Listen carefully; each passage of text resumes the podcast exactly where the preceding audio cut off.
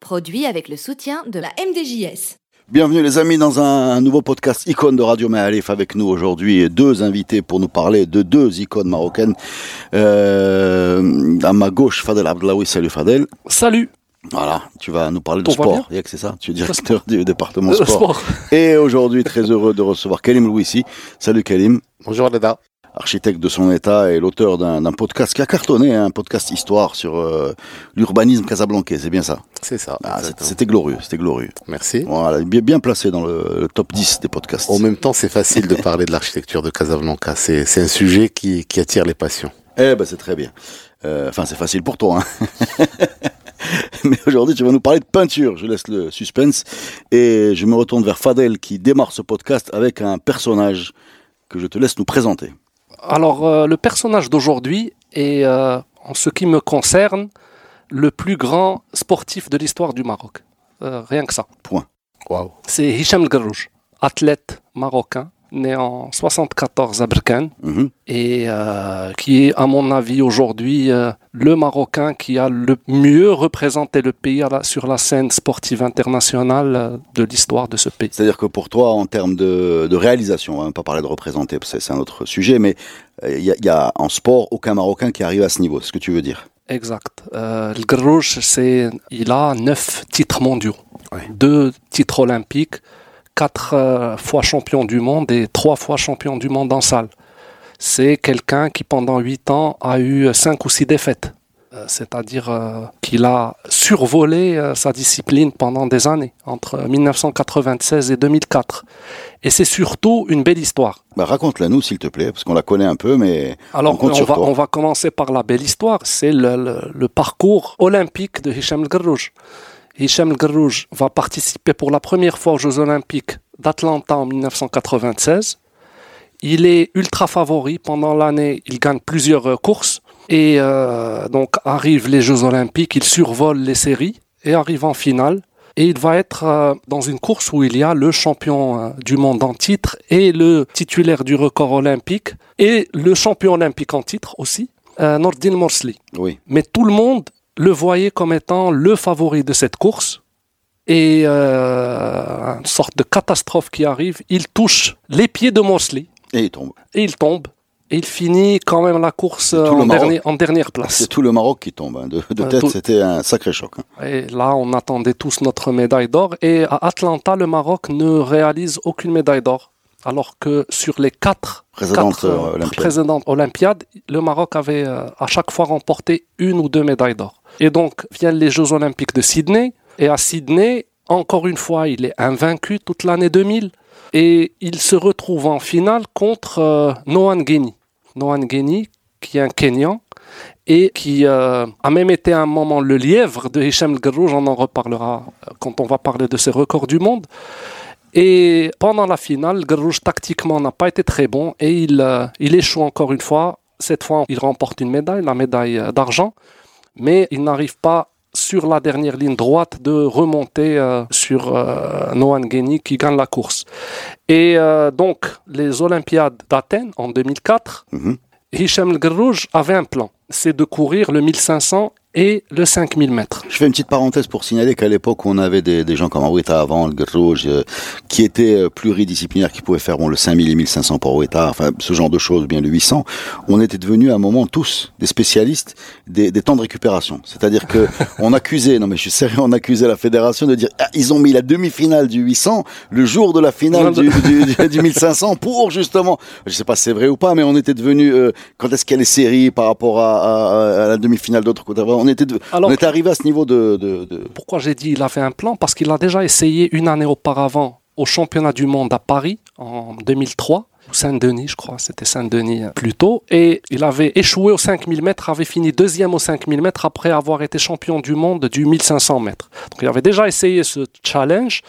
Et pendant les Olympiades, il remporte le 1500 mètres et le 5000 mètres. En montrant deux avec ses doigts. deux avec ses doigts. Et pourquoi je dis que c'est une belle histoire? Aujourd'hui, le CIO, je pense la vidéo la plus vue sur les réseaux sociaux euh, gérés par le CIO, c'est la vidéo qui montre un peu euh, cette histoire-là d'échec, Ouais. de double échec. On dirait que c'est scénarisé en fait. C'est scénarisé en fait. C'est- ouais. C'est c'est quasiment le. Et puis le on aime tous voir, bah, c'est Rocky, c'est le, c'est-à-dire que tu perds la première partie du combat et tu fais une remontada. Et, Tout et le c'est- monde aime et- voir ça. Et c'est une année catastrophe en fait pour le. C'est une année où il était blessé, où pendant très longtemps on a, On a- on a s'est- on douté. s'est même, on s'est même demandé s'il allait, s'il allait. était fini. Et, et- était fini, et- et 2004. puis son, son histoire du, du loser éternel a fait que, que, Mm. que toute la presse internationale, que partout dans le monde, en fait, tout le monde attendait le. Et en fait, sa victoire était un peu la victoire de tous. C'est c'est Mm. ça le, le, euh, l'émotion que qu'a suscité le Guerrero en, en- à Athènes. Et ouais, c'était, c'était, c'était, c'était en fait une, une surprise en fait de le voir honorer son statut l'année où il était peut-être le moins préparé pour le faire. Euh, a donné à cette histoire-là une, euh, bah, une émotion spéciale quoi. Alors, Hicham El Garrouj, né à Berkane, il a fait ses débuts dans le foot, comme un peu Comme, tous tout, les, comme tout le monde. dans les équipes de jeunes de Berkane. Puis, il a été repéré par Aziz Daouda, encore lui, qui est un peu le, le scout numéro un de l'athlétisme marocain. Donc, à partir de là, il est parti à l'Institut national d'athlétisme à Rabat, et c'est comme ça que sa carrière a commencé. Il a été euh, très vite dans les grandes compétitions.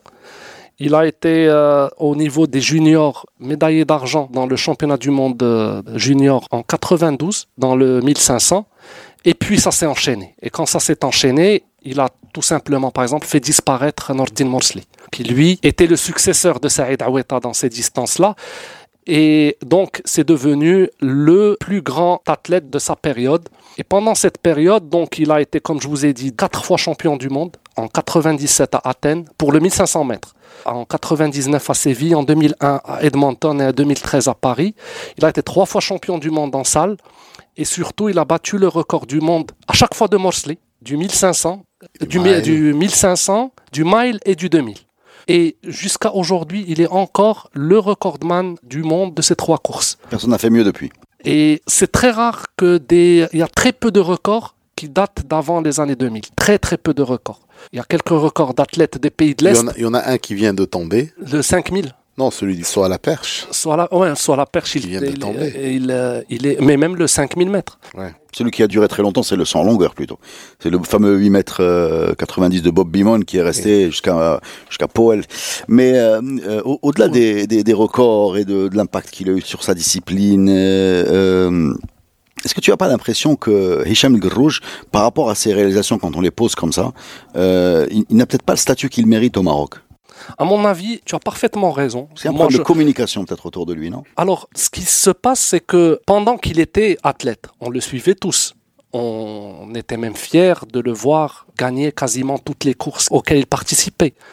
Mais j'ai l'impression qu'après, il y a eu des prises de position, euh, il y a eu même, alors je ne sais pas si c'est vrai ou c'est pas vrai, mais on parle d'une personne assez difficile, Hmm. personnalité difficile, pas une personne difficile, mais une personnalité euh, qui est euh, plutôt euh, pas énormément douée, allez, on va dire ça comme ça, douée dans les euh, Relations relations, humaines, Ouais. positives. Et ce qui fait que ça lui a causé beaucoup de problèmes, on l'a vu même dernièrement lors des élections. euh, à la fédération à, à la fédération euh, marocaine d'athlétisme, c'est quelqu'un euh, qui est souvent dans la confrontation, rarement dans le compromis. euh. Alors, est-ce que c'est le plus grand athlète aujourd'hui, euh, ou plus grand sportif de l'histoire du Maroc? Pourquoi j'ai commencé comme ça? Tout simplement parce que ce qu'il a fait relève de choses qui sont rares, même euh, pour d'autres athlètes qu'on connaît tous.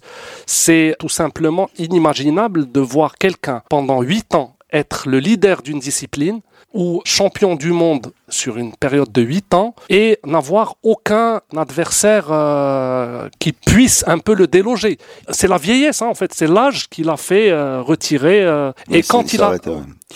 Mais mais il y a des éléments factuels hein, pour appuyer tes dires. hein. Par exemple, je suis en train de regarder la liste des membres du temple de la renommée de l'IAF, c'est-à-dire c'est le Hall of Fame quoi. Enfin le enfin tous les sports ont ça Ouais. comme ça le Mais c'est le Hall of Fame. de, euh, de l'IAF. Euh, il est là, bien sûr, évidemment. Il est là. C'est le seul Marocain, en fait. Pour, euh, pour aller peut-être dans ton sens, c'est le seul Marocain de cette liste. Voilà. Alors, tu sais le débat où il se, il se situe où Il se situe entre Aoueta et, le Garrouj. ouais. Aoueta a ce privilège ou cet honneur d'être le premier. Pionnier. Euh, il est pionnier et c'est quelqu'un qui a fait rayonner un peu cette image d'un Maroc qui gagne. Et donc il est rentré dans le cœur des Marocains très vite. C'est euh, quelqu'un, jusqu'à aujourd'hui, on parle de lui, il y a un train qui en son nom, etc. Le Grouge est venu après. Et c'est comme si c'était devenu une évidence qu'on ait des athlètes Ouais. qui gagnent euh, en je pense que athlétisme. si, si le Gudrouge recommence sa carrière aujourd'hui, il aurait reçu peut-être un accueil un peu plus enthousiaste. Mais c'est aussi lié, c'est aussi lié à ses personnalités. Tu as parlé d'une personnalité un peu conflictuelle. Ça, c'est un problème qu'on a souvent euh, chez nous. C'est que quand tu regardes, par exemple, je, je saute de discipline, mais regardez le reportage sur Michael Jordan qui est sur euh, Netflix, qui est extraordinaire, qui s'appelle The Last Dance. Euh, le bonhomme est à un niveau de d'excellence dans son sport, le basket. Peut-être un des plus grands athlètes de tous les temps, Michael Jordan. Mais quand tu le regardes dans ses interventions et quand tu l'écoutes parler de lui-même et quand tu écoutes parler ses coéquipiers, t'as pas envie d'être son copain. Euh, mais mais, mais dans, ce type de société, euh, le côté compétiteur, qui fait partie du, parcours du bonhomme. C'est-à-dire si tu lui enlèves, il n'est plus le gauche. Il n'est peut-être même plus celui qui va se hisser au quart de ce niveau. Parce que cette espèce de moteur qui peut être dans l'affrontement, dans la confrontation, dans l'ego, dans l'ego parfois, euh, peut être perçu de l'extérieur comme de la prétention, on va vouloir te le gommer, alors que très souvent, quand tu regardes à certains niveaux, et Michael Jordan c'est un cas typique, eh ben c'est, peut-être ce- cette chose-là qui te semble désagréable, ou qui te heurte, ou qui t'irrite, qui est à l'origine de, de qui, est le moteur de sa réussite. Quoi. Et, chez nous, on a beaucoup de mal avec ça. On a beaucoup de mal à accepter le, personnage un peu, un peu sûr de lui, un un peu arrogant, et un, peu, je suis là, je suis le patron et je l'assume quoi. Peut-être il y a aussi un aspect euh, argent à cette histoire, parce que El Grouge, euh, contrairement aux autres athlètes qui l'ont précédé, a lui par contre gagné beaucoup d'argent. Il a été souvent athlète de l'année. Il y avait le prix que donnait l'IAAF qui est, si tu es invaincu pendant toute la saison, tu as 100 000 dollars. Il a fini trois fois meilleur athlète de l'année IAAF. Euh, je pense que c'était en 2001, 2003 et 2004. Euh, il a gagné plusieurs records du monde. Donc, d'un point de vue matériel aussi, c'est quelqu'un qui a gagné beaucoup d'argent. Et en général, je- tu le sais très bien, Anna, au Maroc, Ça passe euh, pas. euh, mais si ça passe pas, euh, ça, ça, on devient, on devient Euh, louche euh, louche et objet de critique et de jalousie. euh, et de jalousie. Je pense aussi. Alors que les autres, alors, ils sont quand même pas arrivés à- au niveau. Il, il était sponsorisé par Nike pendant très longtemps. Il a même eu, je sais pas si c'est encore le cas, mais il, il a même eu la franchise de vente de produits Nike au Maroc. C'est lui Nike Maroc. Je sais pas si c'est encore le cas non, je crois aujourd'hui, pas, non, je crois pas. mais pendant de longues années, il était. Et en plus, Nous, donc, on va pas. ouais. Il y a ce sentiment quand on discute maintenant qu'il n'a pas, à mon avis, la place qu'il mérite dans ce panthéon du sportif marocain. Alors que pour moi, si je dois démarrer juste d'un sportif, de résultats sportifs, de ce qu'il a fait en tant que sportif, je pense qu'il est inégalé et le second doit être très très loin, très très loin qu'on choisisse n'importe qui comme second de le sportif. Bah, de toute façon, on va pas les mettre en opposition. On va juste, euh, bah, disons, se faire plaisir en rappelant que donc de 84 des JO de Los Angeles euh, à, à 2004 les JO d'Athènes, ça fait 20 ans. Euh, bah, 20 ans où le 1500 mètres est maghrébin, puisqu'au milieu il y a Morsli, ou est marocain en, grande majorité. Donc voilà, on vous parle d'un temps, j'ai envie de dire, un peu reculé, où euh, quand on allumait la télé euh, au JO, ben, on s'attendait à ce qu'au 1500 mètres, un Marocain euh, arrive Même premier. les records du monde, le 1500 et le 2000 par exemple, c'est Aweta, Morsli, Grouche. Dans Ouais. le, dans le, C'est bien ce que je dis, voilà, c'est le Maghreb, c'est le Maghreb. Mais aujourd'hui, par contre, il a encore ses records. Moi, je crois je sais que pas une- combien une ils vont des choses, durer. euh, une des choses qui explique, à mon avis, euh, son, son image un peu troublée, parce que sur le sur le plan sportif, c'est immaculé, y a rien à dire. Et même sur le plan du storytelling, ça devrait générer beaucoup d'empathie. Il est tombé, il est revenu, etc. À mon avis, le fait qu'il ait essayé de se lancer dans la politique, je dis la politique au sens large, hein, qu'elle soit sportive ou ou voilà, qu'il qu'il ait essayé de, de de naviguer dans ces eaux-là, euh, a, a troublé son image. C'est beaucoup ça, parce que euh, t'as bien sûr, il a essayé de monter des affaires, des, des projets énormément foireux, louches, tout ce que tu veux. Mais le bonhomme n'a pas, ne s'est- pas présenté comme ça dans l'espace public, euh, ou alors il l'a fait avec tellement de maladresse que les gens ne s'en rappellent même pas. Euh, mais le Grouge l'a fait à un moment peut-être où il y avait plus de médiatisation, plus de plus d'intérêt pour les, les personnages, les personnages publics, et il a pris un peu le contre-coup de, de ce choix. S'il avait, sais- tu sais comment tu le vois injuste, hein, c'est injuste. Quand tu vois le traitement qui lui est réservé par la presse sportive internationale. Oui, c'est vrai, c'est incroyable. Il, c'est, il est au top, hein, c'est-à-dire euh, quand il parle de lui, tu as l'impression que euh, on parle de type euh, Jordan, Federer, on est à ces niveaux-là. Quand, quand Non, mais c'est le moment, c'est le moment où il y a ici, de la- ouais, ici, on, on parle pas de lui de la même manière au. Maroc. C'est vrai, c'est vrai. Mais euh, qu'est-ce que vous, qu'on peut on peut Bah, bah, on, a, conclure, euh, on, a fait, on a fait ce qu'on a pu en tout cas dans ce podcast. En tout cas, euh, Hicham El le euh, garçon de l'Oriental, validé. Merci pour votre participation.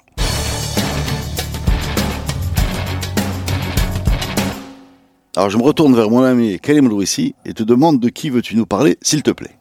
On va parler de Abbas Saladi. Eh ben je t'écoute. Qui est Abbas Saladi? Alors j'ai dû googler. Hein. En vérité, j'ai dû googler.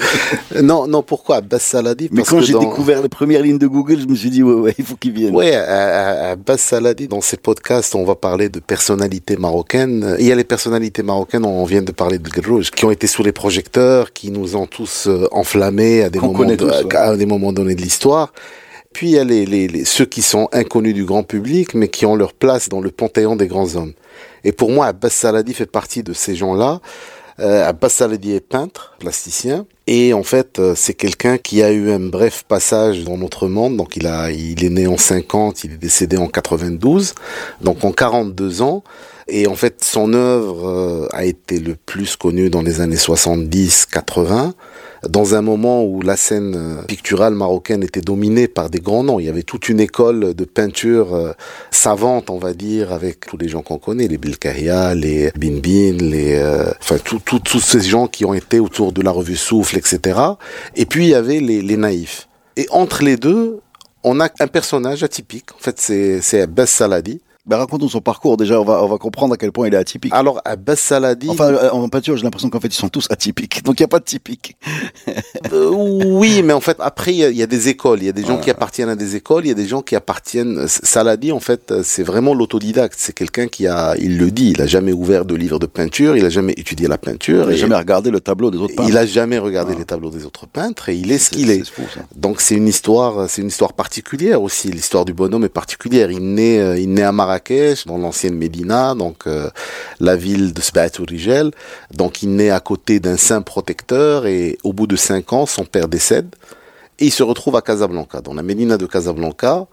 Il habite chez son oncle qui est cafetier, donc qui gère un petit café dans la Médina et, il commence à travailler avec son oncle tout en étudiant et, et il arrive à obtenir euh, son bac en 72. C'est déjà quelque chose à, à, à l'époque pour quelqu'un qui est orphelin, etc. Ouais, c'est- c'était moins automatique qu'aujourd'hui. Et, euh, et en 72, il obtient son bac, il part étudier la philo à la faculté de Rabat. Donc il s'inscrit en philosophie et euh, cinq ans plus tard, donc alors qu'il est étudiant en philo, il a des, des graves problèmes de santé, santé euh, physique et mentale, et il se retrouve à l'hôpital Razé à Sla. Et donc c'est à ce moment-là qu'il commence à peindre. Donc en fait, euh, hôpital psychiatrique de, de Salé, et c'est à ce moment-là qu'il commence à peindre. Et en fait, il a une œuvre complètement euh, Original. original et, et, et qui est à la fois inspiré par, je veux dire, la tradition, mais c'est même pas la tradition parce que c'est quelqu'un qui a envie de transcender la tradition, qui a envie de prendre en fait les valeurs de, de la société, de les mettre en peinture. Il n'y a pas de modèle en fait. On peut parler de peintre marocain et en fait on peut commencer à d'abord en parlant de ça. J'ai aucune notoriété pour en parler parce que je suis pas un historien de l'art ou un ou un, ou un Non, mais tu as proposé ça. Ça veut dire que tu as ressenti quelque chose mais- ces c'est- c'est des tableaux qui sont particuliers. C'est un univers pictural qui est vraiment particulier, qui est un peu fantasmagorique. C'est Ouais, il y a quelque chose de c'est a- quelqu'un qui à la fois va mélanger des techniques traditionnelles. On va retrouver des damiers qui sont en fait euh, des choses empruntées à la, à la tradition. Donc en fait, au même temps, quand on voit ces tableaux, on sait qu'on est ici, mais au même temps, on est ailleurs. Ouais, ouais, non, quelque Et- chose de et- fantastique en fait. Et, c'est, et dans cet ailleurs, donc il Mm. a commencé par faire des tableaux de nu. Donc quand il revient de l'hôpital psychiatrique de Salé, c'est sa mère et sa sœur qui exposent ses œuvres dans la place Jamel Fna. Et c'est là, en fait, on vient de découvrir le, le- l'univers pictural de Saladi. On l'invite, d'abord, c'est le directeur de l'American Language de Marrakech qui l'invite pour exposer, puis le Centre culturel français. Et puis, en fait, il devient un phénomène. Et, euh, et ce qui est intéressant, c'est, on va dire, il est naïf, mais en même temps, c'est quelqu'un qui était très proche euh, des poètes de l'époque, il a illustré des recueils d'Abdullah Zreka, il a, il a un parcours particulier. Alors c'est en fait une sorte de mystique. Si on veut résumer le personnage, c'est quelqu'un de... Euh, on, est dans quelles années là? Parce que euh, tu sais, je, vois, alors moi j'ai pas de culture hein, là-dedans du tout, je, je, le dis franchement. Par contre, on a vraiment l'impression qu'on est dans quelque chose d'un peu psychédélique. Voilà quelque chose d'un peu psychédélique. Là, je suis devant un tableau où il y a euh, un damier, une femme euh, nue, un homme avec une très petite tête, des cafards et, un pont. Euh, tout ça avec sort, disons, marocain et des, des palmiers derrière. Donc, il y a, y a, on a vraiment l'impression que ça pourrait, ça pourrait illustrer les, les, les, les, les, les albums psychédéliques californiens des années 70. Hein. Dans son univers pictural, en fait, Saladi, c'est ce qui est intéressant, c'est qu'à chaque fois qu'on voit un tableau de lui, on sait où on est. On est dans un environnement marrakchi, marocain. On a toujours le patio, le damier, les palmiers. En fait, il y a des choses qui, qui, rappellent, le, qui rappellent le lieu. Mais il y a des créatures qui viennent de l'au-delà. Donc, en fait, on va, on va avoir des créatures, des femmes avec des têtes d'oiseaux. Il y a le borak, il y a le cheval. Enfin, le borak, c'est... Euh, le TGV. Il y a un TGV dans son. Et ce qui est intéressant, c'est que cette personne, en fait, elle traverse sa vie entre l'hôpital psychiatrique et, les moments de lucidité où il est, où il est chez lui. Bien sûr, il n'est pas dans l'opulence et, euh, et, ses tableaux se vendent. Ces problèmes psychiatriques vont pas, vont pas se régler. Hein. Il est. Non, non, non, non. Il, il, va les traîner tout le temps. Il, va les traîner tout le temps. On sait de quoi il souffre. Il, va les traîner tout le temps. Je pense que c'est plutôt, en fait, une sorte de mysticité. C'est une transe. Et en tout cas, lui, c'est comme ça qu'il l'explique. En fait, et d'ailleurs, il explique que quand il peint, il est en transe. Et mm. quand il peint, il est en train de peindre des personnages d'un autre monde qu'il dit parallèle, qu'il dit à côté du monde dans lequel on vit, mais, mais réel. Donc pour lui, en fait, il est, il est, il est dans. Mais la, la, reconnaissance internationale va venir par euh, justement par l'international. Ce que je veux dire? La, la reconnaissance nationale va venir. La, la reconnaissance, elle arrive de son vivant. Donc à partir des années fin des années 70 début 80, il commence à faire des expositions mais encore une fois euh, timide, c'est pas là où il va gagner de l'argent, donc des petites reconnaissances et puis comme il meurt jeune, il y a une reconnaissance internationale qui arrive post-mortem, mais en fait aujourd'hui ces œuvres sont, sont acquises par les plus grands musées du monde. Donc en fait, euh, Saladi est exposé un peu partout. Et récemment, il y a eu, il y a eu une vente de tableaux et c'est le record euh, national de vente d'œuvres d'art. Donc euh, son tableau a été vendu à une, à une somme, une somme très importante. De toute façon, hein, quand on cherche les références en termes d'argent, on le trouve toujours dans la liste avec parfois Garbaoui, Sherkaoui, euh, Shaibiya, mais c'est un nom effectivement que je connaissais pas. Et merci d'être venu pour nous en avec, parler. Avec, avec la particularité que Saladi a beaucoup peint donc il y a énormément d'œuvres euh, de Saladi qui sont dans dans la nature, qui sont dans la nature, qui ont été acquis euh, sur la place Jemelfna pour certaines, et, qui aujourd'hui a quelques bakchiches. Est-ce que tu en as une? Et non, non, non, non, je non. Mais j'en vois souvent. Je, je connais pas mal de gens il qui doit y avoir des faux aussi. Parce que alors il doit y avoir des faux et puis par la suite en fait, ce qui est intéressant, c'est que l'univers de Saladi est un univers qui par la suite a inspiré énormément de peintres, euh, de peintres marocains. Et, aujourd'hui, des gens qui se réclament de lui. Et aujourd'hui, il y a toute une, pensée qui se réclame de l'œuvre de Saladi. Dans, euh, il y a des noms, je vais pas en citer parce que c'est pas, enfin, je vais pas en citer certains et pas d'autres. Euh, mais en tout cas, en fait, c'est une école qui arrive un peu comme les peintres qui l'ont précédé, mais qui eux se réclament, qui réclament de la modernité, qui ont des pensées un peu socialistes, etc. Donc toute l'école de Rava, il a utilisé des techniques traditionnelles traditionnel. Des, il dessine beaucoup avec le clam, avec euh, l'encre de Chine, avec. Enfin, c'est. c'est euh, moi, je suis totalement inculté et, merci Karim pour, euh, pour tout ce que. et effectivement, mais il représente vraiment le cliché un peu le cliché de l'artiste torturé, de l'artiste qui souffre et qui produit des choses extraordinaires. Euh, c'est dingue hein, parce que euh, tu, as, tu, as, raison parce que dans la mais dans la dans la dans la peinture, hein, ça fait la, la deuxième fois avec Harbaoui qui est qui a euh, Gilles Harbaoui qui nous a été raconté dans ce même podcast qui finit sur un bon public euh, avec beaucoup de problèmes psychiatriques Peut-être que là, le mythe du, enfin Van Gogh, sans aller jusqu'à Van Gogh, qui, qui voilà, qui s'était auto-mutilé, si je me trompe pas. le, le, le, mythe de l'artiste maudit, enfin, il est vraiment plus dans la peinture à la limite que, ou même dans la musique où il y en a beaucoup qui ont été suicidaires. Mais, mais là, on en a déjà euh, deux au Maroc, euh, assez net. Il y, y, a beaucoup de déchirures dans la peinture. C'est des gens qui, euh, pour revenir à, Saladi, il a envie de peindre le, le beau éternel, sublime, etc. Donc en fait, il, c'est de la déchirure. C'est mm. quelqu'un qui se, qui se torture pour faire ce qu'il fait et dans un environnement où il y a peu de reconnaissance. Peut-être un, sentiment d'incompréhension aussi. Alors si, quand on parlait tout à l'heure, euh, pour faire le parallèle avec euh, ce qu'on disait tout à l'heure, si pour quelqu'un comme Hichem Grouge, qui est bien sûr à mettre sur euh, dans le panthéon des grands hommes, il y a peu de reconnaissance. Imaginez dans notre pays ce que, ce que la place qu'on réserve à Saladin. on n'est pas dans la même je, je crois pas que dans un manuel scolaire il y a une page réservée à Saladi ou une ligne réservée à Saladi. C'est c'est et, et, pourtant. Non, entre l'art et le sport, on est dans deux non reconnaissances d'ordre très différents. Oui, mais parler de gens qui ont marqué notre notre pays, qui ont marqué notre on va dire la période contemporaine de notre pays. Euh, c'est vrai qu'il y a des gens qui n'ont pas eu la place qu'ils méritent et, ben, c'est pour ça qu'on t'invite. Peut-être plus marqué pour des peintres. c'est moins le cas pour des musiciens, c'est moins le cas pour des gens du théâtre, c'est moins le cas pour des cinéastes. Euh... Eh ben, c'est pour ça qu'on t'invite et c'est pour ça qu'on te remercie pour euh, cette découverte. Euh, je connaissais pas, j'ai découvert. On valide. Voilà, ben, validé. Voilà, quand on connaît pas, on regarde sur Internet. Internet est formel. Kalim ici est formel, donc on suit. Validé. Merci les amis. Merci.